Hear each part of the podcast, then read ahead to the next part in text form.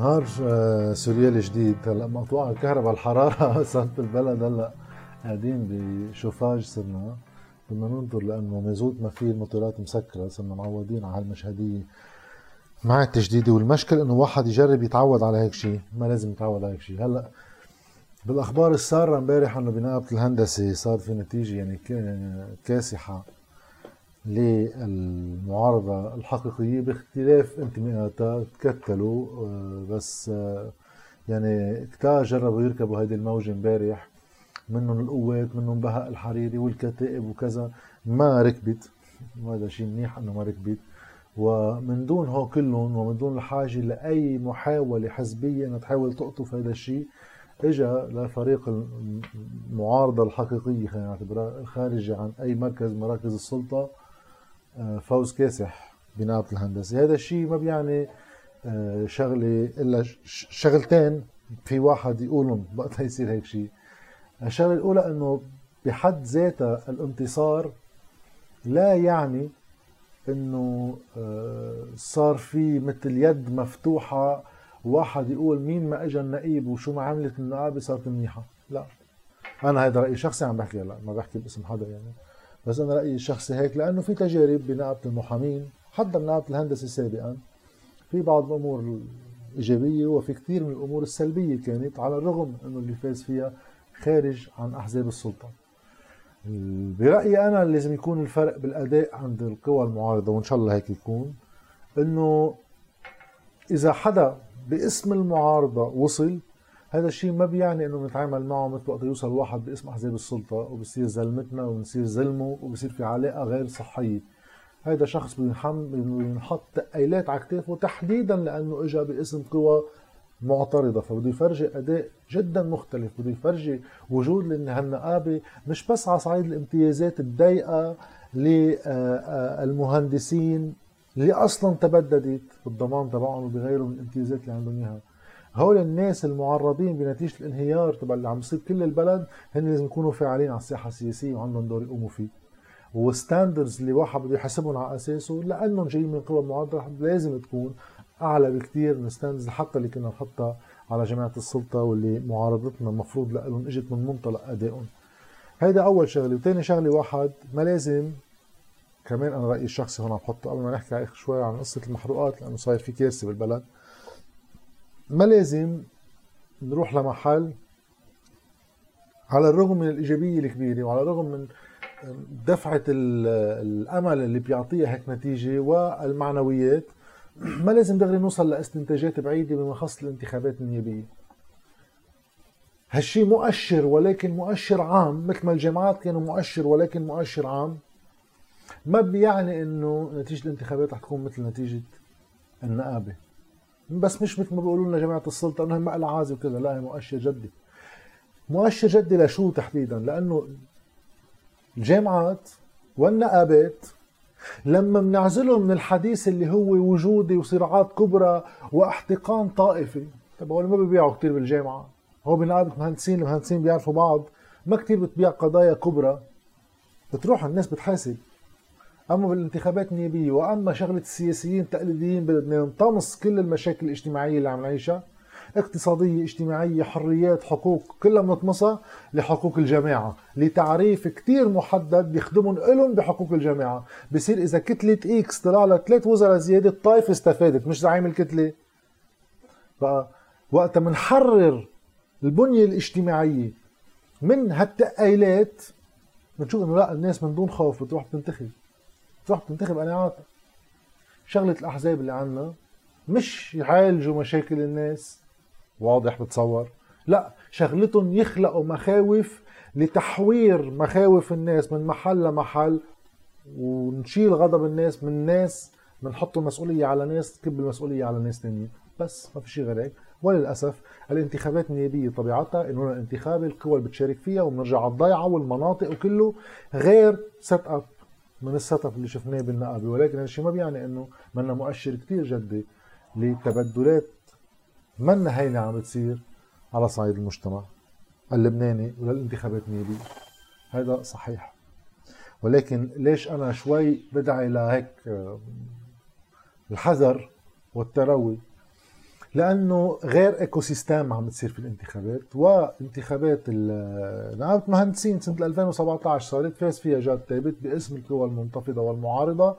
صارت الانتخابات نيابيه بعد بسنة ليكم الا مجلس اجانا لا لأنه إنه الانتخابات لأنه الأموال لأنه المخاوف لأنه بنرجع على الضيعة والدوائر الانتخابية كله بيأثر. وبيأثر فعلا مش إنه واحد بينظر إنه قانون انتخاب مدري شو. هيدا هو الدليل فعليا وانت تخلق ecosystem حر جديا بيطلع نتيجة مثل النقابة مثل الجامعة. وقت نرجع نفس المجتمع نقولبه بغير طريقة وبغير مخاوف ونرجعه على الضيعة ونرجعه على المخاوف من الضيعة اللي حده بتروح لغير محل. هلأ ما بقعد واحد يعرف كمان كيف بده يتصرف يعني مع المشاكل الاجتماعية اللي كل يوم نواجهها لأنه حلول بالأفق ما في. بيجي واحد اليوم كنا بحديث عم نسأل إنه شو مصير الليرة؟ شو مصير؟ كيف الحل متى الحل ما في أفق لاي شيء اليوم بلبنان. إلا بتغيير كثير عميق بعد مش معروف إطاره شو هو. إطار الموجود لحد هلا هو انتظار انتخابات نيابية. عندنا سنة. منا كلمة بتتم سنة. بهالظروف وبهالشروط المعيشية اللي عم نعيشها. ابدا منا كلمة بتتم. اليوم أنا وعم سوق على الطريق. وعلى فكرة يعني هلا أنا باليومين الجايين هول بدنا نخفف تحركات على الطرقات لأنه ترمبات البنزين نص عم بتسكر.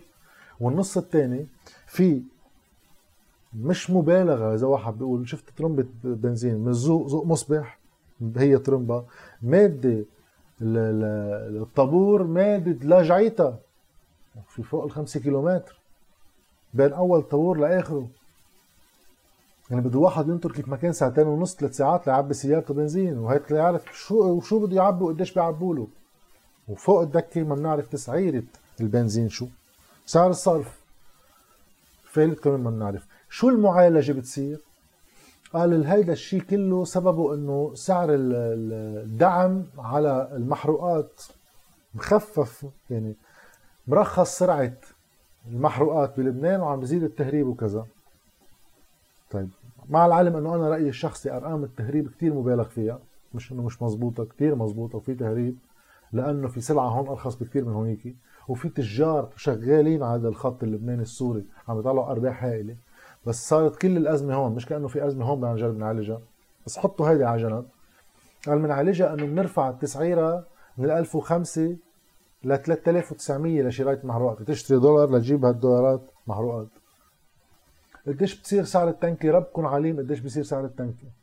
هلا قال اليوم بده يصير في اجتماع بمجلس اجتماع وزاري بوزارة الطاقة ليحطوا آلية لكيفية التسعير ولا نشوف شو بده يطلع. هلا بيطلع البراكس تبع نقابة أصحاب المحطات بيقول لنا ب 62000 بيطلع أبو شقرة فادي أبو شقرة امبارح بحديث بيقول إنه معقول توصل لل 100000 ربكم عليه طيب خلينا نحن نعتبر إنه هي مشكلة التهريب هيك عم بيعالجوها. صارت مئة ألف سعر التنكي غليناها. طيب بطل في مصلحة على واحد بسوريا يشتريها. ها مضحكة لأنه بتعبر مش بس عن غبا بتعبر عن سوء نية لأنه مش معقول حدا يكون غبي هالقد. طيب وقت أنت تكون عارف إنه سعر تقريبا صفيحة البنزين بسوريا إذا بنحطها على أسعار الليره اللبنانية بتطلع بال 200 250 ألف ليرة. وعملت تنكتك ب 100 غليت من ال 40 صارت 100 يعني بعدها أرخص من مرة ونص هونيك. شو بدها توقف بالتهريب؟ إذا هاي الاليه المعتمدة. ما في ولا أي جواب ولا شيء. نرجع على تاني شغلة. سعر الصرف. شو مفكرين تعملوا بسعر الصرف؟ أكيد ما في جواب أصلا. هن خليهم يعملوا حكومة بالأول. قال سعر الصرف بيجي اليوم حسان دياب بيعملوا اجتماع مع رئاسة الجمهورية ومصرف لبنان بيرجعوا بيخبرونا نفس العدية اللي هي لا تعبر إلا يا عن سوء نية يا عن غباء. قال إنه المشكلة إنه في منصات عم تتلاعب بسعر الصرف. نرجع على قصة المنصات. شيء خيال فوق العادة. يعني صار سنة ونص بيخبرونا نفس الخبرية بحبسوا بالصرافين المشحرين. وهو كل الشعب اللبناني صار صراف. نسيلي هذا اللي عنده محل صرف. كل الشعب اللبناني صار عم يشتغل صيرفي أكثر ما عم يشتغل أي شيء تاني لأنه حاطط له سعر على 1005 وسعر على 3200 وسعر على 3900 ومنصة على 12000 وسعر حقيقي. صار ب 18000 و400 دولار وبيرجع 400000 ليرة بتاخذها عامل تركيبة للمضاربة على سعر الصرف. ومنحط الحق على المضاربة. ما انت مش عامل شيء إلا مضاربة بكل هالآليات. واحد ببيع الشيك بيطلع له لبناني بحط اللبناني بالبنك. آه، ببيعه سوري الدولار بحط الدولار بالبنك. بيصرفوا لبناني بيعمل ربح 500 ألف ليرة. هيك هو قاعد بالبيت. ما حدا معه خبرها إلا سنة ونص بتشتغل. هي ما نقول المضاربة السياسية المعقول تصير على سعر الصرف. هذا كله عادي. شو بيطلع القصة؟ اجتماع اليوم. اجتماع يعني على صعيد الرؤساء. نرجع لقصة منصات سنة ونص. يا خيي افترض هني ما بيفهموا. إذا بعد سنة ونص جربوا كل هالآليات وما وصلت لمحل شو بعدهم بيخبرونا مرة ألف؟ كمان ما بنعرف. نوصل على آخر حجر بالدومينو اللي عم يوقع. مصرف لبنان ما كان بشر اللبنانيين إنه كل لبناني رح يطلع له 400 دولار. بيجي واحد ببقبش بهذا التعميم المعمول. بيطلع حاطط شروط بده بده يعلقك بإجراك على شي شجره يطلع لك 400 دولار بيطلع إخر شيء اللي بيستفيدوا منه. جدا قليل وبشروط كتير صعبة. ما بعرف مين معقول يقبلها على حاله ما بيعرف البلد لوين رايح شو يصير بقيمة ال 50000 دولار بده يجمدها كرمال يطلع له وين كل العدية اللي صرنا سامعينها كتير. بس ما هو قالنا إنه آخر شهر حزيران بده يبلش تنفيذها. بعد معه كم يوم؟ اليوم نحن 28 بعد معه ثلاث أيام. ما في بوادر ابدا من الأجواء اللي عم نسمعها إنه هذا الشيء بده يبلش ب 31 6 يبلش توزيع ال 400 دولار. على كل حال لنشوف من هلأ لوقتها. هذا كله عم بيصير فوضى عارمة.